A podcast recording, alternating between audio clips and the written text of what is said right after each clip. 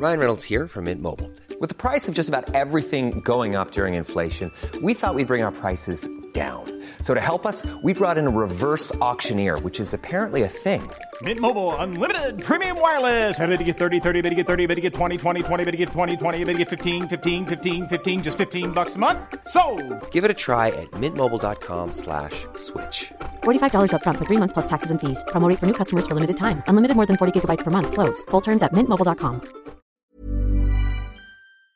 Salut les amis, avant de vous laisser avec l'épisode de Rolly à salle, je vous présente mes excuses pour les quelques petits bugs de son qui ont subsisté malgré euh, le montage. Voilà, donc euh, petit problème de micro, je vous en avais parlé dans l'épisode avec Laura Domange, et bien évidemment, ça a mis quelques épisodes avant que je m'en rende compte. Voilà, donc il y a deux ou trois épisodes dans lesquels il y avait quelques bruits parasites. Je vous présente mes excuses. En tout cas, l'épisode était vraiment super. C'était un plaisir de discuter avec Rolly. On a parlé de stand-up, on a parlé de, de tout et de rien, et on a même parlé d'épices.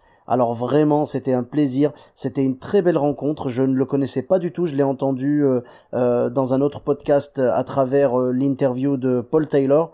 Et franchement, c'était un vrai plaisir de découvrir Rolly Assal et je vous recommande vraiment de suivre ce qu'il fait sur sur le net. Vous allez vous allez kiffer tout simplement. Je vous remercie, n'hésitez pas à laisser 5 étoiles sur Apple Podcast et sur Podcast Addict, histoire de donner un petit peu de visibilité à Galère d'humoriste. Voilà, je vous remercie vraiment et je vous souhaite un très bon épisode. Bis à tous, même à toi là-bas. Salut les amis, c'est Sofiane, on se retrouve pour un nouvel épisode du podcast. C'est en forgeant qu'on devient forgeron et c'est en galérant qu'on devient humoriste. Voici Galère d'humoriste avec aujourd'hui Rolly Assal. Salut mon Sofiane. Salut mon Rolly, comment tu vas? Ça va très bien toi?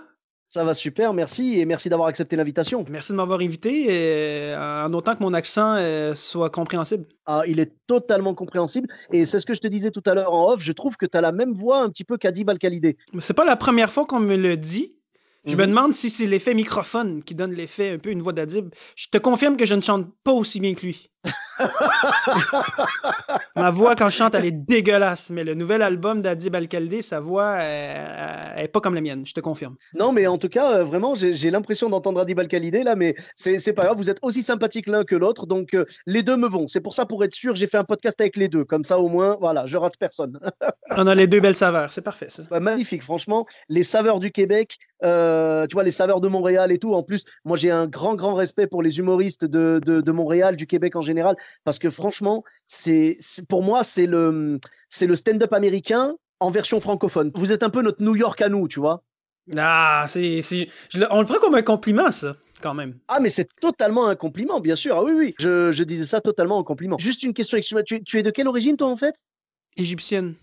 Égyptienne, d'accord, ok. Ah, ok, parce que moi je suis marocain, du coup on parle l'arabe, mais pas le même arabe, quoi. Pas le même arabe. Il y a des trucs qu'on comprend, mais euh, des trucs qu'on se comprend moins, mais bref, on se comprend, on se comprend malgré tout. c'est ça, c'est ça. Bah oui, oui. Et puis le, euh, au pire, on parle la même langue. Enfin, on a une langue commune entre le Maroc et, et l'Égypte, euh, c'est la nourriture. Voilà. Ah, ça c'est bien dit. Ça, on s'entend très très bien là-dessus. La nourriture et les épices, ça, c'est là. Ça. Oh mon Dieu, oh les épices. Quand t'as des plats comme ça qui débarquent, bah tu sais quoi, je suis désolé, chers auditeurs, je bifurque complètement, mais là, ça parle de bouffe, je suis obligé de continuer, je suis désolé. Mais quand on parle d'épices, on doit, on doit en parler, on doit parler des épices.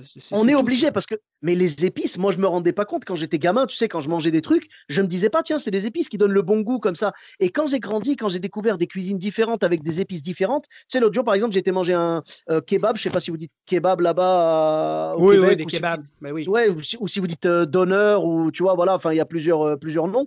Euh, donc, kebab, où il y a aussi shawarma aussi, on dit aussi oui, shawarma. voilà. Ça, oui, ben oui. Voilà. Donc, j'ai goûté un kebab là, il n'y a pas très longtemps chez nous à Bordeaux. J'ai goûté un kebab avec des épices de Géorgie. Ah. Ah, je savais même pas, et il était excellent. D'ailleurs, j'en profite pour le conseiller. Ceux qui veulent aller voir à Bordeaux, c'est le Kairos. Euh, ça s'appelle le Kairos. Voilà, c'est à côté de la place de la Victoire. Et euh, vraiment, j'ai découvert ces épices géorgiennes. Ça m'a changé des épices classiques. C'était pas piquant, c'était rafraîchissant, c'était euh, euh, dépaysant en fait. Vraiment, je reconnaissais pas du tout les épices. Moi, j'ai l'habitude des épices. Tu sais, étant marocain, forcément, euh, les épices, voilà quoi. Je j'ai l'habitude. on utilise beaucoup de curcuma, de gingembre, de tout ça. Et là, et là, il y avait des épices. Je ne saurais pas te dire ce qu'il y avait dedans. Si ça se trouve, c'était juste du curcuma, du gingembre, mais d'autres styles de, de ces épices-là, tu vois. Mais en tout cas, ça m'a bien dépaysé. Et je suis sûr qu'en Égypte, je suis sûr qu'en Égypte, vous utilisez des épices qu'on n'utilise pas au Maroc et inversement. Et euh, ça doit être magnifique comme mélange. Quoi. Ben oui. Euh, bro, il faut, faut, comprendre, les épices, pour moi, c'est une science. C'est c'est le, le, cœur du culinaire. Tu sais, quand les gens nous demandent Ah, c'est vrai que c'est bon la bouffe indienne, la bouffe égyptienne, marocaine et tout, comment vous faites? Ben, c'est les épices. Il y a, pas. C'est ce qui donne le goût. Puis c'est pas. Moi, je vois euh, les gens commencer à mettre du sel, du poivre avec une salière, avec des petits trous comme ça. Mais qu'est-ce que tu fais?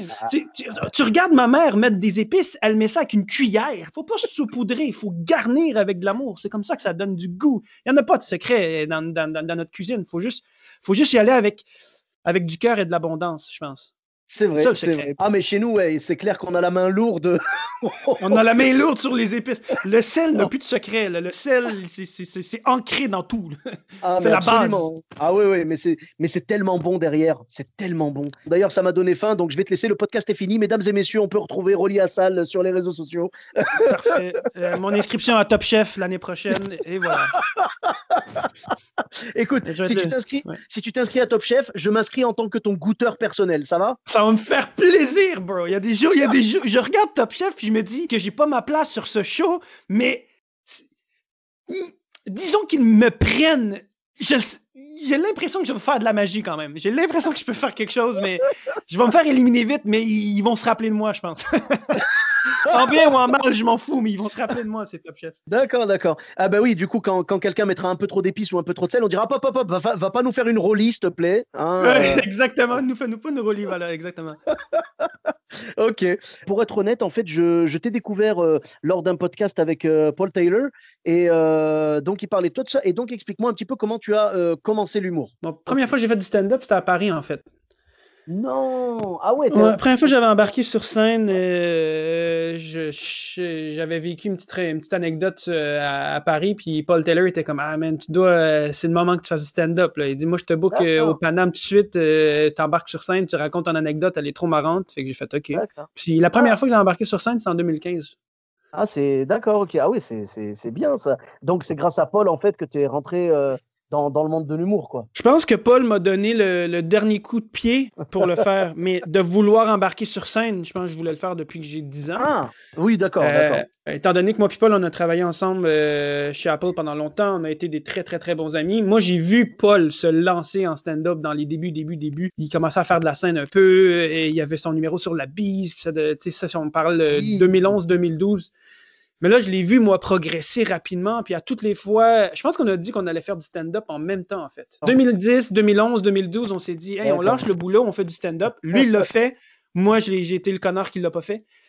Et, 2015, je pense que Paul avait pris un peu plus de, confiance puis euh, de reconnaissance sur scène. j'ai fait il, ah! était, il, était déjà bien établi à ce moment-là, je me souviens. Exactement. J'ai fait Ah, je pense que moi, c'est là où jamais. Si Paul me dit que c'est go, je fonce. Tout à fait. Euh, une scène à Paris et après tout le reste euh, à Montréal, quoi.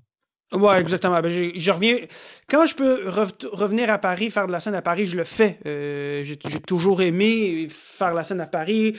Le Paname, euh, tous les scènes de Paris, j'ai des amis à Paris. Je fais la première partie de Paul Taylor quand je peux la faire aussi. Donc, Paris, pour moi, n'est pas un terrain inconnu. C'est un terrain difficile en stand-up mais c'est pas un terrain inconnu pour moi quand même. Ben, c'est un terrain exigeant en fait, parce qu'il y a beaucoup d'offres de, d'offres et de demandes, tu vois. Oui, puis le public n'est pas le même qu'au Québec. Même, même si on parle la même foutue langue, ça ne veut pas dire qu'on se comprend de la même façon. Donc, c'est les tournures de blagues euh, sont différentes. même le procédé humoristique peut être différent aussi. Donc, euh, c'est pas. Euh, j'ai l'impression que c'est plus difficile pour un Québécois de venir faire un, un set de cinq minutes à Paris que l'inverse. Mais je pense que c'est vraiment la barrière de langue. Oui, mais c'est une question de. Je pense que c'est une question de référence et de termes euh, utiliser les. Tu vois, il faudrait, il faut en fait un stand-upper euh, du coin pour pouvoir te dire euh, non. Alors tu dis pas ça, tu dis tel tel mot. cette enseigne-là, on l'a pas, donc dis plutôt telle marque. tu vois, voilà. C'est juste ça en fait. Oui, c'est de l'adaptation. C'est un travail quand même très éthique à la fois, mais très méticuleux aussi. Fait que pour moi, c'est un exercice d'écriture euh, intéressant à faire. C'est pour ça que je le fais. Plus un défi qu'autre chose. Mais à, mmh un moment donné, tu t'apprivoises. Ah bah, Puis ouais, ouais. euh, Mais tranquillement, ton stand-up devient grand public. Ça, c'est cool. ah, c'est c'est le plus important. Après, euh, si je peux te rassurer, Paris et Paris, euh, c'est pas forcément qu'avec euh, le Québec qu'il y a des différences. hein. Le public de Paris n'est pas le public de Bordeaux. Tu vois, moi, je suis à Bordeaux. Euh, j'ai joué à Paris pas mal de fois, mais le public de province, comme on dit, en région, euh, Ouais. c'est pas le même qu'à Paris. À Paris, c'est vraiment un public de connaisseurs et tout. Ils sont un petit peu blasés parce qu'ils ont de l'humour toute l'année. Ils ont, je sais pas moi, 300 spectacles par soir ou quoi. Donc, c'est un petit peu comme si quand les gens viennent dans la salle, ils se disent, attends, si je t'ai choisi parmi 300 ou 400, tu as intérêt à être bon. Tu vois Exact, c'est ça. mais euh, donc c'est cool, c'est cool. Et puis je pense que 4 ans à Montréal, euh, tu vois, moi par exemple, ça fait, ça fait un peu plus de temps, mais je suis à Bordeaux, donc je joue moins. Euh, on va dire, moi ça fait 8 ans, mais 8 ans à Bordeaux, c'est l'équivalent à peine de 2 ans ou 3 ans à Montréal, tu vois. Donc quelque part, c'est, j'aurais tellement voulu être à Montréal ou à Paris, tu vois, parce qu'à Bordeaux, il y a moins, on a monté notre propre scène ouverte, mais il y en a une par semaine. À Paris, tu peux jouer plusieurs fois par soir. Ouais. C'est, le plus gros défi. C'est, ici, du moins à, à Montréal, c'est euh, justement, c'est un peu en lien avec l'anecdote que je vais raconter plus tard, mais euh, Mhm. il- c'est pas, on- il n'y a pas une abondance de scènes non plus. Puis c'est sûr que si je peux faire, euh, par exemple, le Bordel Comedy Club deux ou Mhm. trois fois par soir, ça veut pas dire que je vais le faire à, à- à chaque jour. je le ferai pas 20 fois par semaine. Contrairement peut-être euh, parfois à Paris, tu peux faire le, tu peux faire le Paname euh, deux fois par soir, euh, quatre soirs semaine. Ton numéro de cinq minutes, euh, il devient, comme on dit, rodé à la fin de la semaine. Tu, tu l'as mis dans ta bouche à 8, 9, 10 fois dans Ouais. une seule semaine. D'où penses-tu que vient cette différence? Euh, Pourquoi est-ce que un, un stand-upper à Montréal ne monterait pas justement 20 fois par semaine? Euh, qu'est- Qu'est-ce qui fait la différence? Quelle est la différence entre un stand-upper de Montréal et un stand-upper de Paris? Je pense que c'est pas tant la différence dans l'artiste stand-upper en soi. Je pense que c'est dans, dans, dans la culture, dans la ville, la culture dans laquelle on est ancré dans notre ville. moi, quand je vais à Paris, pour moi, c'est l'art et la culture à Paris, c'est pour moi, c'est des années-lumière. euh, je veux dire, vous avez vécu dans le, le théâtre à la base et nourrit la ville de Paris. Donc, des salles de théâtre que vous avez transformées en salles de stand-up, en salles de spectacle, vous en avez en abondance. Vous avez une population abondante, dans, surtout à Paris. Euh, Mhm. Vous êtes sept fois plus que nous. Et, et vous êtes, des, vous êtes un- aussi une population qui, qui, qui est intéressée par, par l'art et la culture. Donc, c'est beaucoup plus accessible pour moi, j'ai l'impression, euh, l'art du spectacle euh, à Paris. À Montréal, on, on est des grands fans de culture, bien évidemment, mais euh, il y a moins d'opportunités, d'après moi. Il peut y avoir beaucoup de stand-uppers, mais on n'a pas autant de salles de spectacle que vous, on n'a pas autant de salles de théâtre qu'on peut transformer en salles de spectacle. Et on essaye aussi de créer cette culture-là de, de, stand-up, d'aimer sortir de chez soi, d'aller voir du stand-up pendant une heure, différents humoristes, et non pas euh, aller voir un spectacle d'une heure d'un humoriste très connu. Ça, ça, c'était beaucoup plus dans notre culture, j'ai l'impression, d'aller voir un spectacle d'une heure, d'une heure et demie, même deux heures, comme vous aviez fait avec, euh, par exemple, euh, Jamel Debbouze, Gad Elmaleh. Mais nous, on a eu cette culture-là pendant longtemps. Maintenant, on se retrouve à aller dans les bars pour aller voir les, des, des, shows d'humour, de découvrir des. Et, et ça, tranquillement, nous, on commence à le faire. Je pense que c'est plus au côté offre et demande ici. Je pense que plus qu'on va avoir des, des salles de spectacle, plus qu'on va avoir des gens qui vont sortir de chez eux pour aller voir du stand-up, ça va me donner à moi la chance de, d'en faire huit fois par semaine à répétition, justement. D'accord. Je pense que c'est ça la différence, c'est l'offre et la demande. Puis Mhm. euh, on, on compare euh, le Bordel Comedy Club au Paname. Le Paname est capable de faire quatre représentations par soir, du lundi au dimanche, et ça va se remplir. Ici, ben, il faut que, il faut que les gens sortent de chez eux plusieurs fois, puis il faut qu'ils soient aussi ouverts à, à- à voir un humoriste faire du stand-up, euh, le même humoriste, le découvrir plusieurs fois. Donc, Oui, euh, alors je si pense c'est- que si c'est s'ils vont venir euh, toute la soirée, ils vont le voir deux ou trois fois et que le mec fait le même sketch, évidemment, ça va pas passer quoi. Exactement. Donc, c'est aussi dur pour le, c'est aussi dur pour nous, les humoristes, de, de, de, de, de, de se renouveler constamment. Comme je dis, comme j'ai dit à Paul, j'ai dit, toi, Paul, tu t'en vas au Paname, tu fais le même numéro trois fois par soir, le public est différent. Je peux pas nécessairement faire ça à Montréal. Si j'ai la chance de le faire, cette chance-là n'est pas à moi. Cette chance-là, elle est au, à des humoristes beaucoup plus établis qui, eux, vont avoir ce, ce, ce- ce plateau-là accessible. Et après ça, nous, on arrive avec la deuxième vague où on fait un numéro par mois de nouveau. On essaie de le faire trois, quatre, cinq fois dans le mois ou six fois. Mais d'avoir cette récurrence-là, de faire trois spectacles du Bordel Comedy Club du lundi au jeudi, c'est pas, c'est pas aussi accessible, mais j'ai l'impression que ça s'en vient grâce justement à cette culture-là qu'on a ravivée du stand-up ici à Montréal et que vous, vous faites déjà très bien. C'est pour ça que le stand-up chez vous, dans les 5, 6, 7 dernières années, j'ai l'impression que ça l'a. Ça l'a littéralement explosé. Bah, il y, a eu un, vrai boom du stand-up depuis quelques années, c'est sûr. Mais euh, j'ai l'impression, justement, et je pense que les humoristes français seront d'accord avec moi, on a tous l'impression qu'en fait, Montréal est plus en avance euh, sur nous que l'inverse. Je suis un peu d'accord, mais je dirais plus, euh, peut-être qu'on a été plus ancré avec le stand-up depuis beaucoup plus longtemps. À, la limite, je serais prête à dire peut-être plus d'expérience, pas en termes de un humoriste versus un autre, plus par rapport à, la culture du stand-up américain. Euh, je veux dire, euh, ça paraît qu'ils sont juste en dessous de nous. Là. On est à une frontière près d'avoir accès à du, pur stand-up. Tu me donnes un micro, on parle, euh, on donne des blagues pendant 60 minutes. Je pense que c'est justement la proximité avec les Américains. Mais pourtant, pourtant, votre proximité à vous avec les Anglais, les Anglais, ça fait longtemps qu'ils font qu'ils ont compris le, stand-up bien avant même les Américains, j'ai l'impression. Donc, euh, je dirais peut-être plus, euh, euh, juste pour rire, est venu, a établi quelque chose au Québec qui n'a pas, pas nécessairement eu ailleurs. Just for laugh, juste pour rire, ça, a été, comment dire, un icône. C'est l'icône du Québec, vient de là. Donc, je pense que c'est l'impression qu'on donne à d'autres pays qu'on on est en avance, mais peut-être qu'on a juste commencé avant, tout simplement. Oui, oui, certainement, oui, parce que de toute façon, le, le stand-up aux États-Unis, vraiment, l'essor du stand-up, c'était dans les années, on va dire, 60, 70.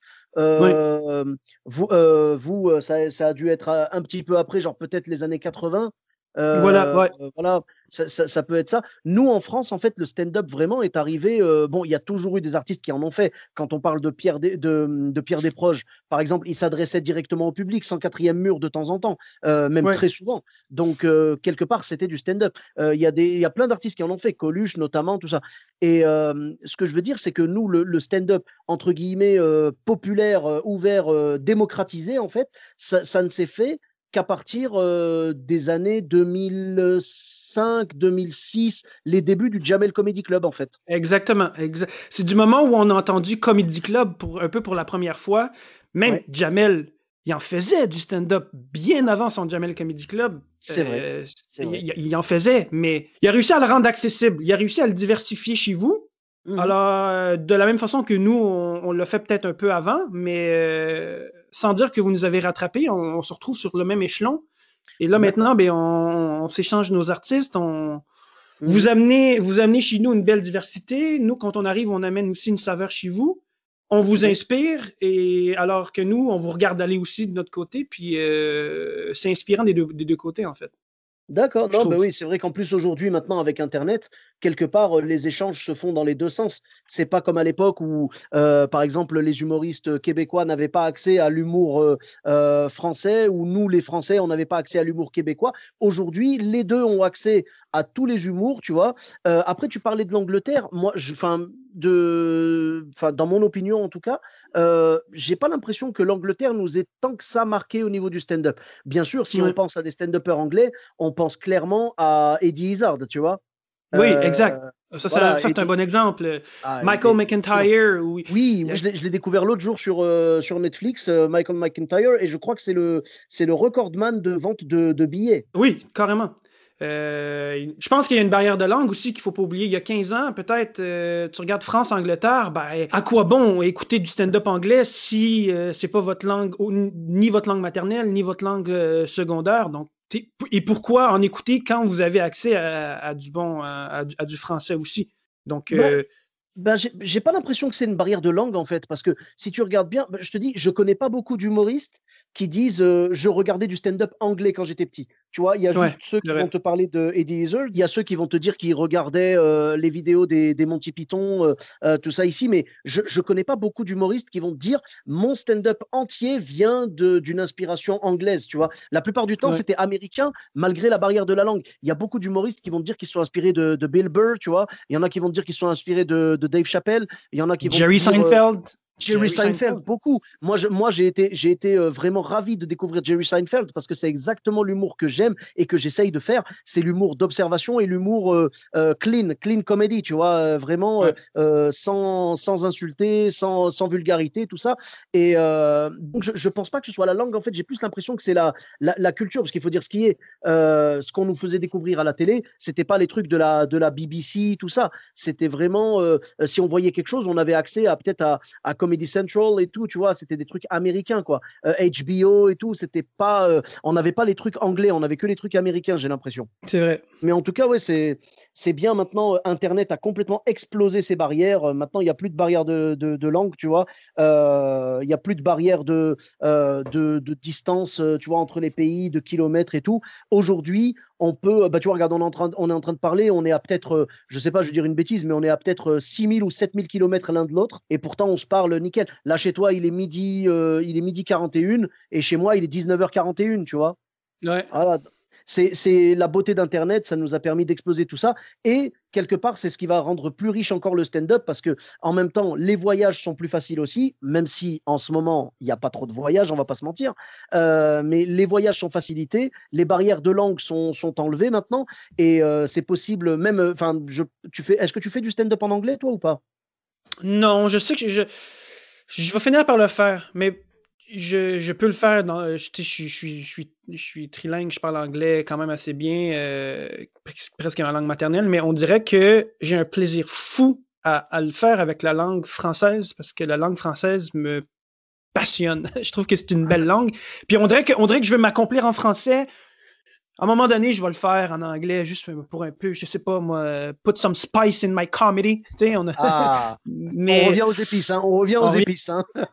ma vie est basée sur les épices. Mais non, j'en fais pas. J'en fais pas. Euh, je le comprends bien, je pense, mais je le fais pas mmh encore. Ben, après, je pense que tu n'es pas obligé de partir complètement sur une carrière anglophone. Hein. Je veux dire, ce que tu peux faire, tu peux continuer à, à, faire ta carrière, euh, à construire ta carrière francophone et avoir un morceau, peut-être, mais ben, pourquoi pas un morceau que tu as déjà écrit, quelque chose qui serait possible de traduire, hein, quelque chose où il n'y aurait pas de jeu de mots, tout ça, quelque chose d'universel en fait, tu vois. Et tu te prends un morceau comme ça pour avoir un petit 5 ou 10 minutes et comme ça, euh, une fois que tu l'as, tu peux jouer dans le monde entier. Et c'est ce que je voulais dire. Vous, les Québécois en général, vous avez souvent euh, cette facilité avec l'anglais. Euh, et c'est parfait parce que ça vous ouvre les portes du monde entier. Avec l'anglais, on peut jouer dans le monde entier, vraiment. Absolument. Ça, il n'y a plus de barrière. Puis c'est vrai que tu me, le, tu me le dis là, tu me le fais réaliser encore une fois d'une façon plus concrète que je me fais.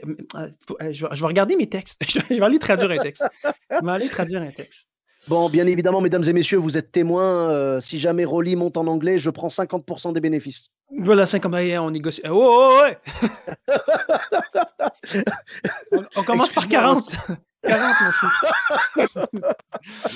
mon ok, non, bah, c'est bien. Et puis, bah, pourquoi pas un jour monter. Tu sais, euh, monter en anglais, euh, moi, ce serait un de mes rêves aussi. Je l'ai fait, euh, j'ai fait deux scènes ouvertes, deux open mic en anglais. bien évidemment, c'est loin d'être bon.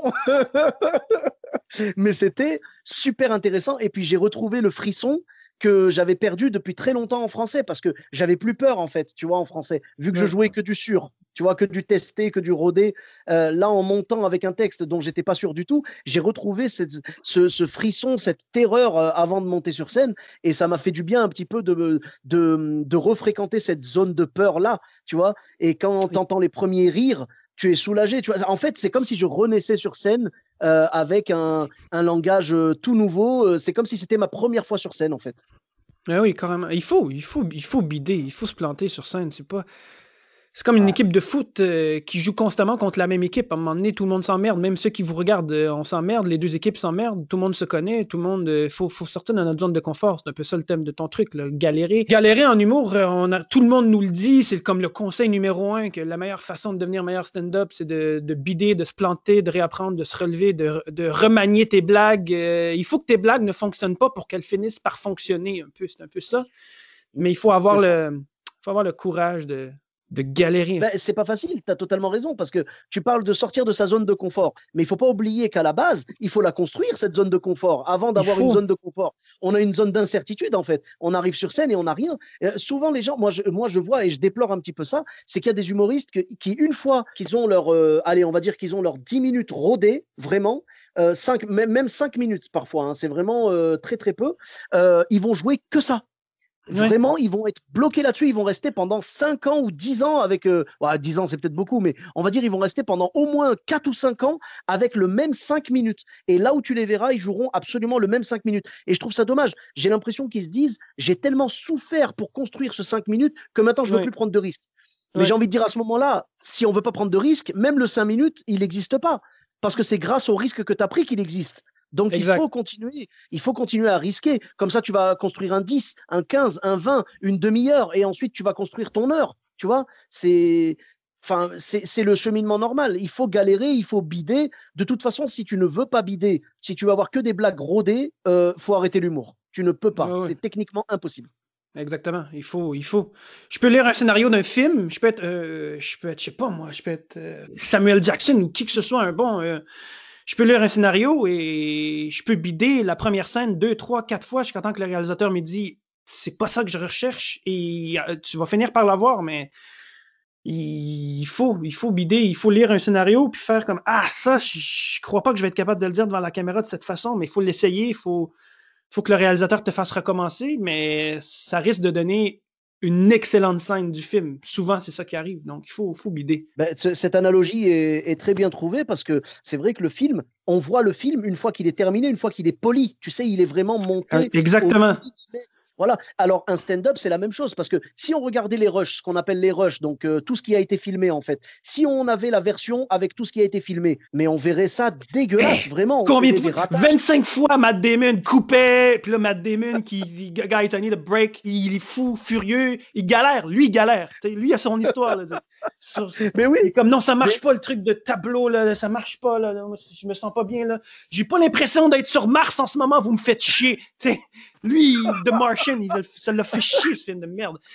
Mais après ça, il est nominé pour meilleur acteur. Donc, c'est sûr que c'est sûr que si c'est travaillé, t'as galéré. C'est impossible que ce soit facile. Mais tu l'as bien dit, nous, on voit le résultat poli.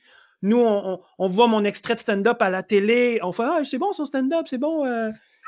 mais, mais t'as pas idée à quel point je l'ai poli. Je l'ai eh travaillé. Et oui, et oui, et tu as souffert pour ça, et, c'est pour ça qu'on aime tellement la scène et qu'on déteste tellement ceux qui volent les textes, parce qu'on sait la souffrance que c'est de construire un texte. Oh, si, c'est horrible.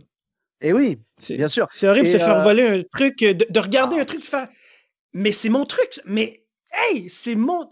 Et l'autre le dit d'une façon si simple. Et c'est ça qui fait chier. C'est ça qui est.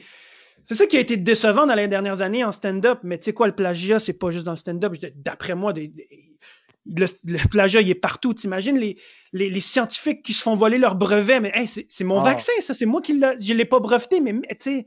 Oui, oui, ben oui, oui. Des guerres de, de, de vol de, de, propriété intellectuelle. Propriété intellectuelle. Ça fait chier. Et moi, ça m'a déçu les dernières années, les noms qu'on a entendus et tout.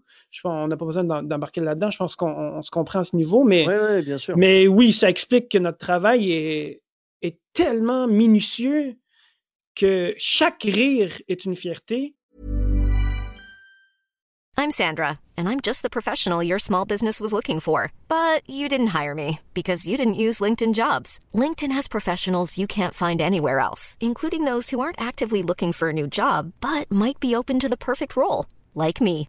In a given month, over 70% of LinkedIn users don't visit other leading job sites. So if you're not looking on LinkedIn, you'll miss out on great candidates like Sandra. Start hiring professionals like a professional. Post your free job on linkedin.com/people today. Puis quand tu arrives dans une place euh, où tu pas un auditoire, tu as deux personnes, tu fais "Ah merde, j'ai pas l'impression que ça va donner le résultat que je veux." Je vais être déçu. Le problème en stand-up, tout comme dans n'importe quel art, on veut pas ni décevoir le public, ni se décevoir nous-mêmes, mais comme tu dis, ça fait partie du galère. Faut que tu retournes chez toi, tu, tu, tu refasses un processus de, de, la soirée, comment ça a été, puis de, le lendemain, tu, tu, pleures un peu. Voilà. Et se réécouter, mec, se réécouter quand ah, tu bides. C'est dur. C'est, comme on dit en québécois, c'est de la marde, mais il faut. moi, j'ai m'écouter, moi. Mais Je sais le bon coup que ça peut me donner si je m'écoute. Ça, c'est sûr, il n'y a, pas de secret. Il faut se réécouter quand on construit des passages et tout. Il faut se mmh. réécouter et, il faut se dire que c'est n'est pas, euh, euh, c'est pas quelque chose qui part avec l'expérience. Hein. Même les gars les plus expérimentés, et c'est même justement l'inverse, c'est les gars les plus expérimentés qui vont s'écouter le plus pour pouvoir perfectionner leur art. Moi, je voudrais, euh, je voudrais raconter une petite anecdote justement avec un, un gars de chez vous, Sugar Sammy voilà, qui, qui, est chez nous maintenant. Enfin, bon, je pense que là, il est au Québec euh, avec euh, cette situation, avec la pandémie. Mais euh, à l'époque, j'avais joué avec lui, j'avais eu la chance de jouer avec lui sur un plateau à, à Paris. Et on était, moi je le voyais, j'étais en coulisses et tout avec lui. On discutait, il était d'ailleurs très sympa, j'en profite pour le saluer. Et vraiment, c'était incroyable de le voir travailler sur scène parce que tu, te tenais le ventre tellement tu rigolais, ça faisait mal au ventre tellement tu avais mal aux abdos, tu rigolais à, n'en plus finir. Et lui, je l'ai vu juste avant, moi j'étais en coulisses, je l'ai vu juste avant lancer l'enregistrement, poser son téléphone et aller faire son set. Et ensuite, le soir, il se réécoute comme ça. Et c'est incroyable, tu vois. Le soir ou le lendemain, je sais pas, hein, chacun a ses, a ses méthodes, mais c'est incroyable. Et tu te dis, ce mec-là, qui a joué dans, je sais plus, 30 et quelques pays, parce qu'il a, il joue en français, en anglais, en punjabi, en punjabi et en, et en, hindi. Et il a, il, a joué dans le monde entier quasiment, et il continue encore à faire ça. Mais tu te dis, toi, à ton niveau, tu vois, moi, je parle, je parle pour moi, bien évidemment, tu te dis, mais toi, enfin, mais laisse tomber, tu devrais t'écouter cinq fois plus. Vraiment, tu, tu dois travailler encore si tu vois que ce mec-là, qui a une carrière extraordinaire et qui a un talent incroyable, lui, tu le vois se réécouter et, douter, quoi. Mais alors toi, mais tu dois, tu dois absolument le faire, c'est le minimum, quoi. Exactement. On a des galères, on a des choses, on a des, mmh, comment dire, on a des constructions de blagues douloureuses, mais après on en est satisfait, quoi. Et toi, toi aujourd'hui, tu as un spectacle entier ou pas encore? Je l'ai. Je, ah. je, je, je compte le présenter cet été à Montréal au mois de juillet. Euh, d'ailleurs, pour ceux qui s'intéressent, si jamais on peut. Ah, tout, tout, est éphémère en ce moment. Chaque chose que je dis, j'ai l'impression que demain, ça peut être différent. Mais. C'est vrai, c'est vrai. Euh, euh, le spectacle est prêt. il, est là. le, quand je peux le, le, roder, comme on dit, je le fais. Mais mm-hmm. il est dû pour être présenté en juillet. Donc, oui, j'en ai un. D'accord, bah c'est bien. Tu vois, et quand tu as un spectacle et tout comme ça, euh, pour le construire, tu vois, tu as une heure de blague, mais tu as des semaines et des semaines de souffrance pour l'écrire, pour quoi, tu vois? C'est long. C'est tellement long comme procédé. C'est tellement long écrire un bon 5 minutes. Donc, un 60 minutes, c'est 12 fois, plus, long, plus long. Est-ce que c'est 12 12 fois aussi bon que ton meilleur 5 minutes ou ton. Je pense qu'un spectacle, ça raconte une histoire. Idéalement pour moi, je vais parler pour moi. Moi, chaque style d'écriture est différent. Moi, j'aime ça quand, quand le spectacle finit par raconter une histoire, qui finit par découvrir un peu le qui est cette personne derrière le micro qui nous parle. Peu importe l'angle mmh que tu prends. D'accord. L'angle est, est, important, oui, mais c'est plus la connexion que le public a avec l'humoriste qui, tant qu'à moi, est importante. Donc, c'est l'histoire que tu racontes, mais c'est vrai que les gens vont se rappeler souvent de Ah, tu sais, quand Rolly a parlé de son prénom, ou quand Rolly a parlé des expressions françaises, ou quand Sugar Sammy a parlé de tel truc ou tel truc. On se rappelle tous d'un humoriste qu'on aime, mais de, du numéro, bah, Russell Peters, quand il parle de son père, de son père, somebody's gonna get hurt, real bad, euh, Russell Peters, ah, on se rappelle de ces trucs-là. Ah, oui, on se rappelle rarement du 60 minutes, mais on va se rappeler des bouts donc, c'est vrai que dans un spectacle de 60 minutes, il y a, à mon sens, des, moments plus forts que d'autres, mais il faut, euh, pour moi, ça passe. Moi, je, suis à l'aise avec ça. Je suis à l'aise de ne pas avoir un 60 minutes qui défonce, mais il va avoir un sens. D'accord. Un spectacle entier, ce sera, ça aura plusieurs couleurs, tu vois? Ça aura plusieurs émotions et tout. Et c'est un mélange. L'essentiel, c'est que les gens sortent avec le sourire et qu'ils se disent qu'ils n'ont qu'ils ont pas vu le temps passer. Ça, c'est, je pense que c'est le meilleur compliment qu'on puisse faire à un humoriste. C'est vraiment, j'ai passé un excellent moment et j'ai pas vu le temps passer. Oui, c'est clair. Et donc, quand tu ne vois pas le temps passer, c'est bon signe. Ah, c'est un très très bon signe, c'est sûr. Moi, je l'ai vécu euh, euh, dans certains spectacles quand j'allais voir un humoriste. Je regardais, je, regardais le spectacle et à la fin, je le voyais faire bon, ben merci beaucoup et tout, machin. Et je dis, what? Je pensais vraiment que c'était pas encore là et tout. Euh, j'étais trop bien, j'étais sur un nuage et puis j'attendais la suite de l'histoire, la suite, la suite. Et malheureusement, la suite, ben, je pense qu'on l'aura dans les spectacles suivants. quoi. C'est clair. Toi, c'est vrai, hein, toi, tu, toi, tu vas avoir nos, toi, tu vas avoir nos histoires de galère. Tu vas, tu qu'on raconte une histoire de galère. euh, créer, écrire 60 minutes, c'est sûr que on, on vit tous des moments de galère dans des. Ah ben, je pense que toi, t'en as, t'en as, as vécu pas mal. Du coup, quand je t'ai, quand je t'ai contacté pour le podcast, tu, euh, tu avais pensé à une ou plusieurs galères? J'en ai, j'en ai quelques Autant que je veux dire que j'en ai eu, autant que je me considère chanceux de ne pas en avoir eu autant que certaines, certaines personnes. J'ai entendu, j'en ai entendu des histoires pas plaisantes. Mais quand tu me l'as demandé, tout de suite, j'ai fait Ah, c'est sûr, je vais raconter cette histoire-là. Il y, a- y y y eu tout le temps des petits moments plus, euh, plus marquants. euh, mais je, me- je me souviens une fois où euh, j'étais allé en région. J'étais allé en région, j'étais avec un de mes amis humoristes, Reda Sawi. Puis il y avait deux Ah, autres oui, oui. humoristes euh, qui venaient de la région. Je pense que tu connais Reda Sawi. Lui, lui, lui, Reda se rappelle très, très, très bien de cette histoire. Euh, on est arrivé au bar. Quand, quand tu quittes Montréal, euh, tu vas en région, surtout faire du stand-up dans des bars, tu peux t'attendre à ce que ça soit plus festif. Je vais dire ça comme ça. Tu sais, ça boit plus, il y a Ouais, plus voilà, de. festif, festif dans le sens alcoolisé, oui. Oui, c'est des soirées arrosées. Tu arrives dans un bar en région, euh, au Québec, à la base, toi qui fais du stand-up, tu es un accessoire dans le bar. Tu es, un, t'es un bonus. T'es pas, euh, l'attention n'est pas sur toi. L'attention est sur le pichet de bière devant toi. Et l'humoriste qui parle, lui, il agrémente tes gorgées de bière. C'est comme, comme ça que ça Ah. fonctionne. Dépendamment quelle région, bien évidemment, mais du moins, nous, cette soirée-là, c'est ça. On arrive là et euh, il y avait un humoriste qui était sur le spectacle. Elle, cet humoriste-là a décidé de- d'inviter des membres de sa famille. Elle a plusieurs frères. Plusieurs frères. euh, en a six. Pas tout le monde qui a six frères dans la vie. Ah, D'accord, six frères, oui, ok. Sais, six frères, elle invite dans le bar. On est peut-être une trentaine dans le bar, bien évidemment. Euh, ces frères-là, on sent leur présence. Ils sont là, ils rient, ils, ils ont bu.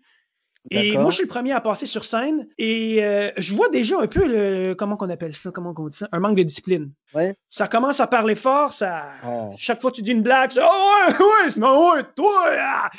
Et là, ça commence un peu à jouer avec la concentration. Tu comprends? C'est un peu dérangeant. Mais euh, moi, je continue. Moi, je fais mon set. Ça va relativement bien. J'ai réussi à ne pas me faire déconcentrer par, euh, par ce, ce manque de discipline-là. Et là, je suis le premier. Donc, on est d'accord qu'ils ont bu de l'alcool, mais niveau 1. Euh, Reda, lui, c'est le dernier. Tu comprends? Reda, le lui, il arrive le dernier. Après l'entracte et tout, là, donc euh, pendant l'entracte, ça boit, ça boit, et là, le bar commence à être un peu déchaîné. Là, là, les frères commencent à se motiver, et là, ça dit de la merde par-ci, par-là. La deuxième humoriste, elle a un peu de difficulté, elle, elle débarque de scène, elle dit, moi, j'ai pas... elle a été déconcentrée tout le long. L'animateur perd un peu le contrôle, et là, le contrôle, c'est les frères qui l'ont. Là, c'est fini. Ça crie des trucs, ça de là, là, là. Tu sais, Reda, lui, c'est un vétéran pour moi. Reda, c'est un vétéran. Je me dis, ah, j'ai hâte de voir comment lui, va gérer le truc. Déjà, moi, j'étais plus sur scène. J'étais pas bien. OK? Reda Uh-huh. embarque sur scène. Lui, lui, il fait pas 10 minutes, là. Lui, il fait 30. Tu comprends? Ah oui, d'accord. Il embarque sur Ouais. scène et là, ça joue un peu dans la tête à Reda. Là, là euh, Reda, il commence à faire des blagues un peu. euh, des- des- des- il fait son, son très bon set. Là, il, il commence à se faire écœurer, comme on dit en québécois. Il commence à se faire niaiser un peu. euh. lui, il s'est dit Ah, moi, c'est à ce moment-là que je leur réponds. Ah, Donc, d'accord. tac, tac, il a, il a acquiescé. Euh, il leur répond, il leur donne de la merde un peu. Et là, les mecs s'énervent. Euh, Reda, il interrompt son spectacle. Et moi, je suis là, je suis, je suis sur le côté de la scène, j'écoute le spectacle. J'ai des membres de cette famille-là à côté de moi. Ils sont à côté de moi. Ils sont- répartis un peu dans le bar. Ils sont six, donc tu les entends partout. Il y en a deux à côté de moi. C'est pas. euh, comment dire? Ils mesurent pas 5 pieds 3, là. 100, 120, 125 livres. Ils sont pas 50 kilos, là. Ouais, d'accord. Donc, euh, Ils sont. Ils sont. ouais. C'est du. J'exagère peut-être pas, là. C'est du, c'est du 95 kilos en montant, là. C'est des. Uh-huh. Moi, moi euh, dans la vie, si j'ai le goût de me mettre en danger, je pourrais aller, aller les provoquer, mais c'est pas ça que j'aime faire dans la vie. Je veux pas me... C'est suicide. Je veux pas, je me prononce pas. Et là, eux, ils s'énervent. Les deux à côté de moi s'énervent. Et là, ils, ils me donnent de la merde à moi. Je suis même plus sur scène. Je- je- Mais ils se sentent insultés. Mais pourquoi est-ce qu'ils est qu'ils t'ont mélangé avec cette histoire? Pourquoi? Ben, parce qu'ils m'ont considéré comme un des humoristes. Je pense qu'ils m'ont vu avec Reda. Ils se sont, ils se sont sentis insultés. Reda s'est énervé contre eux, donc automatiquement Reda s'est insulté. Moi, je fais partie de ce truc. Pour... Et, ah. et j'ai défendu Reda, en fait, parce que pendant que Reda était sur scène, moi, j'ai dit au frère à côté, j'ai dit, yo, c'est pas cool ce qui se passe, là, tu sais. C'est comme vous respectez le stand-up, là, quand même, là, pis tout. Puis là, comme, yo, c'est quoi ton problème, toi, là? Je fais, ah, merde, merde, merde. Moi, je me mets dans la merde moi-même. Pourtant, j'ai fait mon set, je défends mon ami un peu. Ça me faisait chier de les entendre râler pendant le spectacle, puis de boire. Et là, il disait des conneries. Donc, j'ai voulu défendre un peu, là. Puis là, en fait, ça devenait, c'est devenu beaucoup trop personnel. Puis là, j'ai fait merde, j'aurais tellement évité ce spectacle-là. Déjà, en fait, j'avais plus le goût d'être là. Reda encore moins. Le bar se sentait malaisé. Et là, il débarque. La soirée, vu qu'il débarque, c'est le dernier.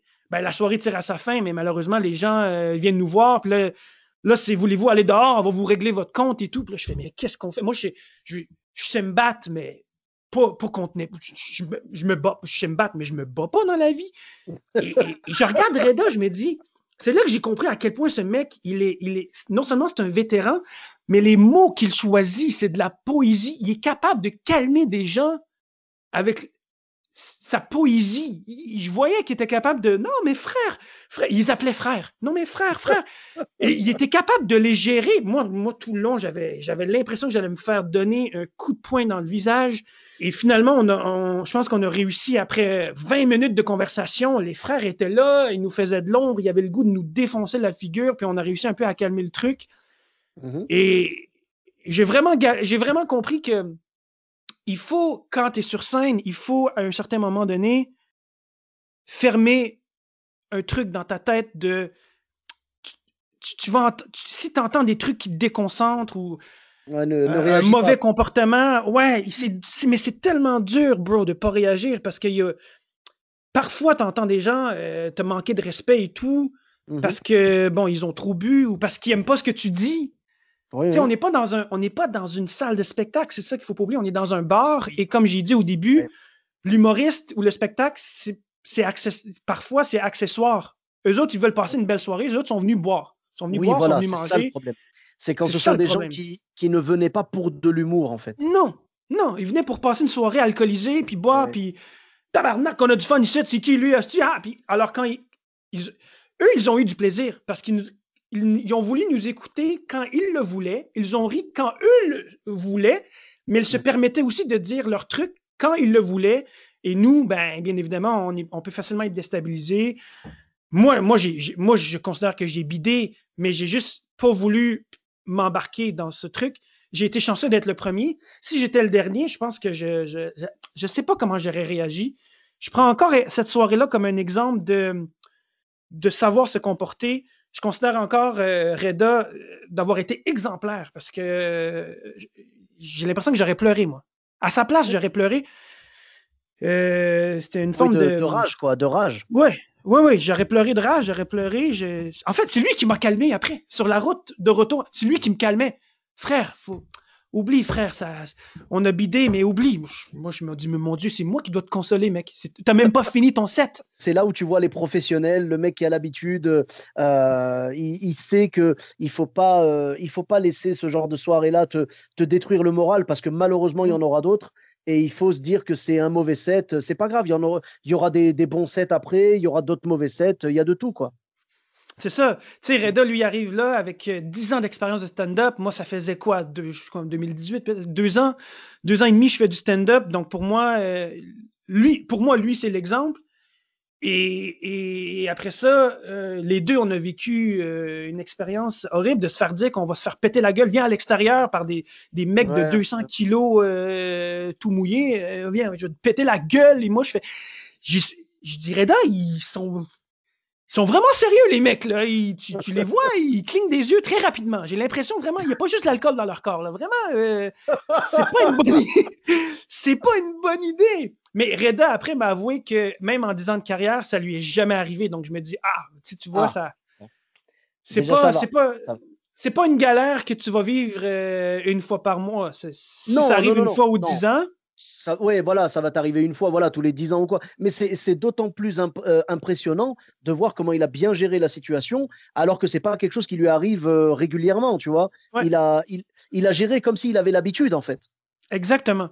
Puis pour moi, bien géré, c'était d'interrompre le spectacle parce que ben, il l'a juste fait d'une façon très professionnelle. sais, il n'a pas dit je, je décalise, vous êtes mangé de la main. Il n'a pas du tout. En fait, il a fait, il a tout simplement dit Je suis désolé, je ne peux pas continuer mes blagues, euh, vous me, vous me déconcentrez. Pourquoi vous dites ça? Pourquoi vous m'insultez? Euh, moi, je suis là pour faire, euh, pour vous présenter un spectacle, vous ne l'acceptez pas. Dans ces conditions-là, malheureusement, j'ai fait 15 minutes, je ne ferai pas 30 minutes, je, suis désolé, donc je m'en aller. Il, a quitté, mais il l'a tellement ah, fait de façon professionnelle que tu ne peux pas lui en vouloir après et je, comprends totalement, et j'ai juste une question.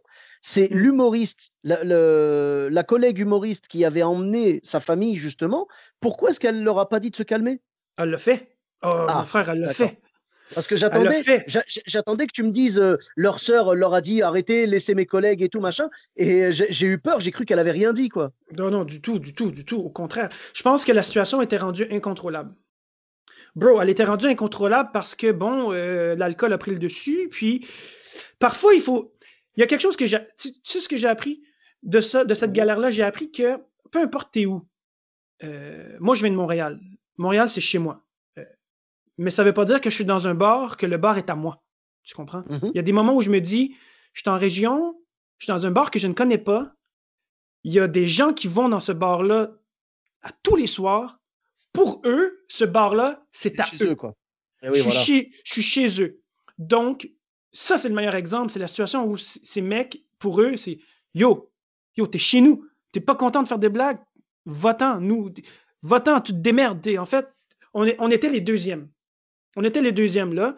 Et donc, c'est pour ça que peu importe ce qu'elle disait, elle, pouvait dire à ses frères Calmez-vous, hein? Yo, c'est notre bar ici, c'est chez nous, on fait ce qu'on veut. D'accord. Tu comprends? Puis, je comprends.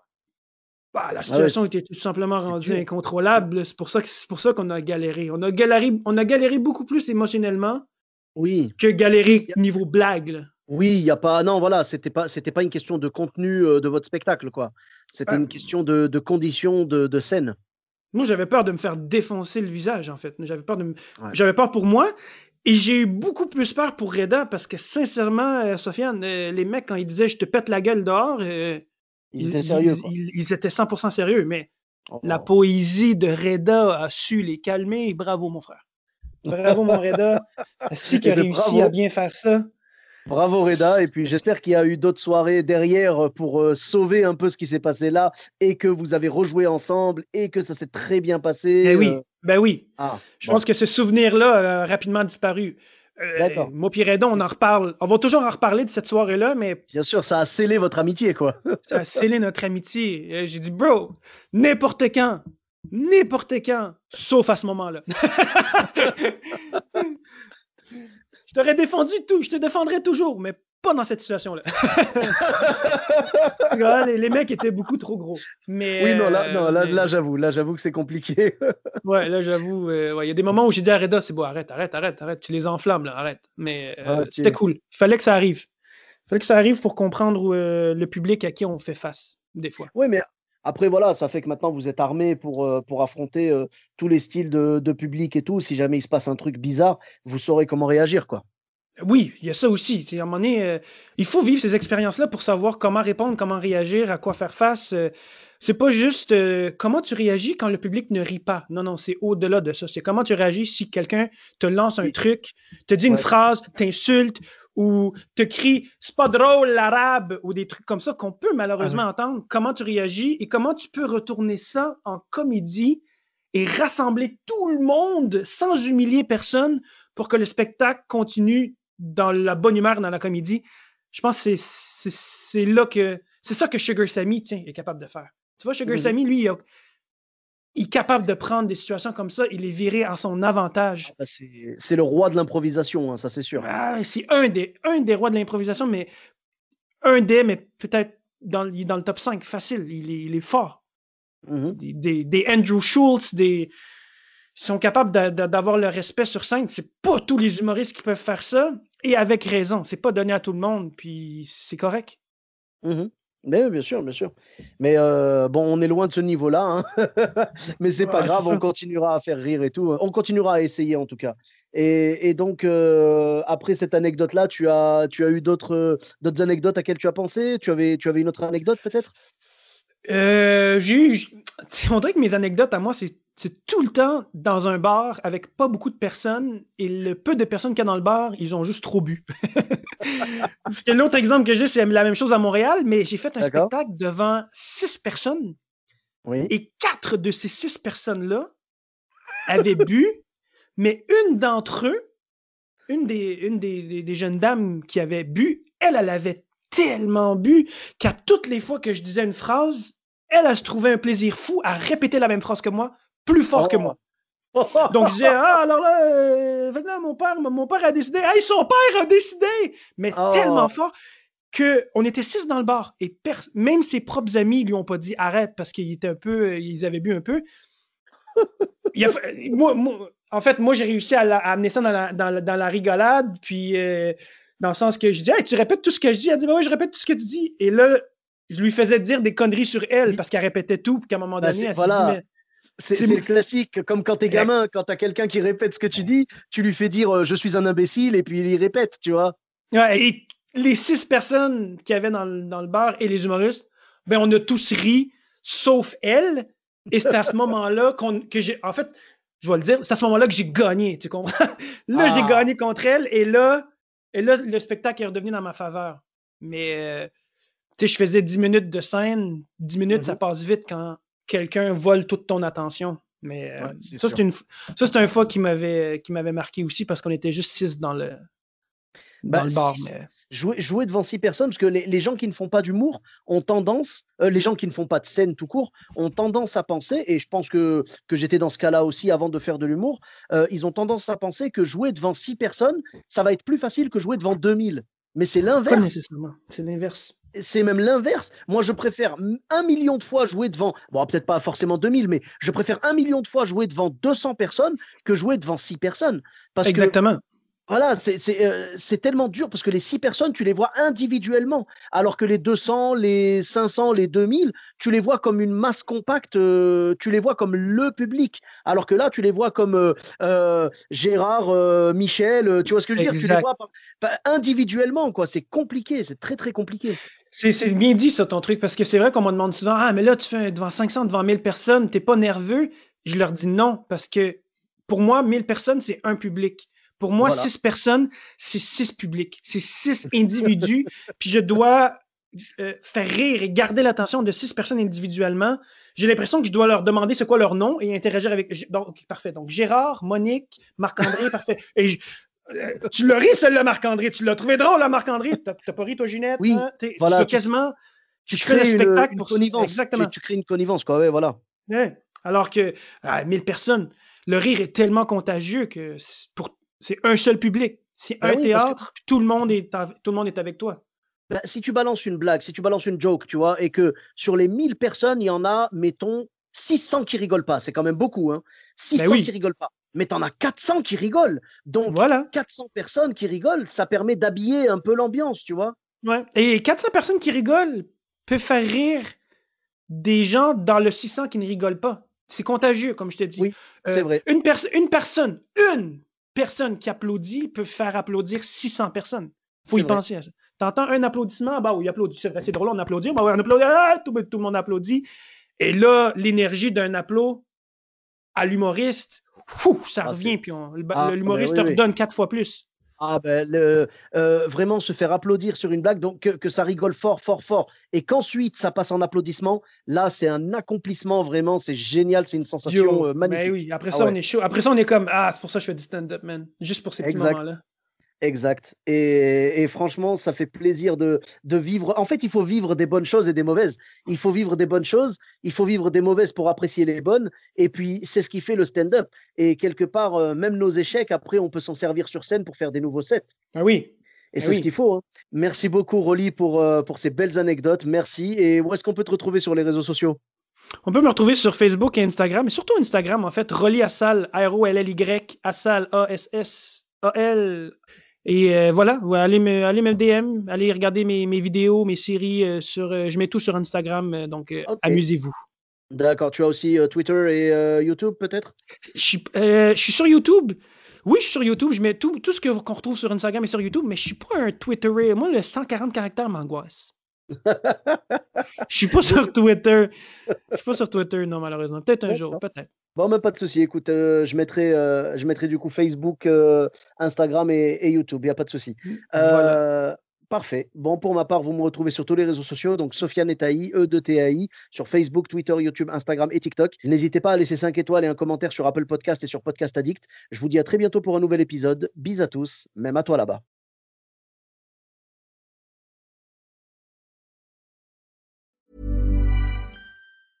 Hey, it's Paige DeSorbo from Giggly Squad. High quality fashion without the price tag. Say hello to Quince. I'm snagging high-end essentials like cozy cashmere sweaters, sleek leather jackets, fine jewelry, and so much more. With Quince being 50 to 80% less than similar brands.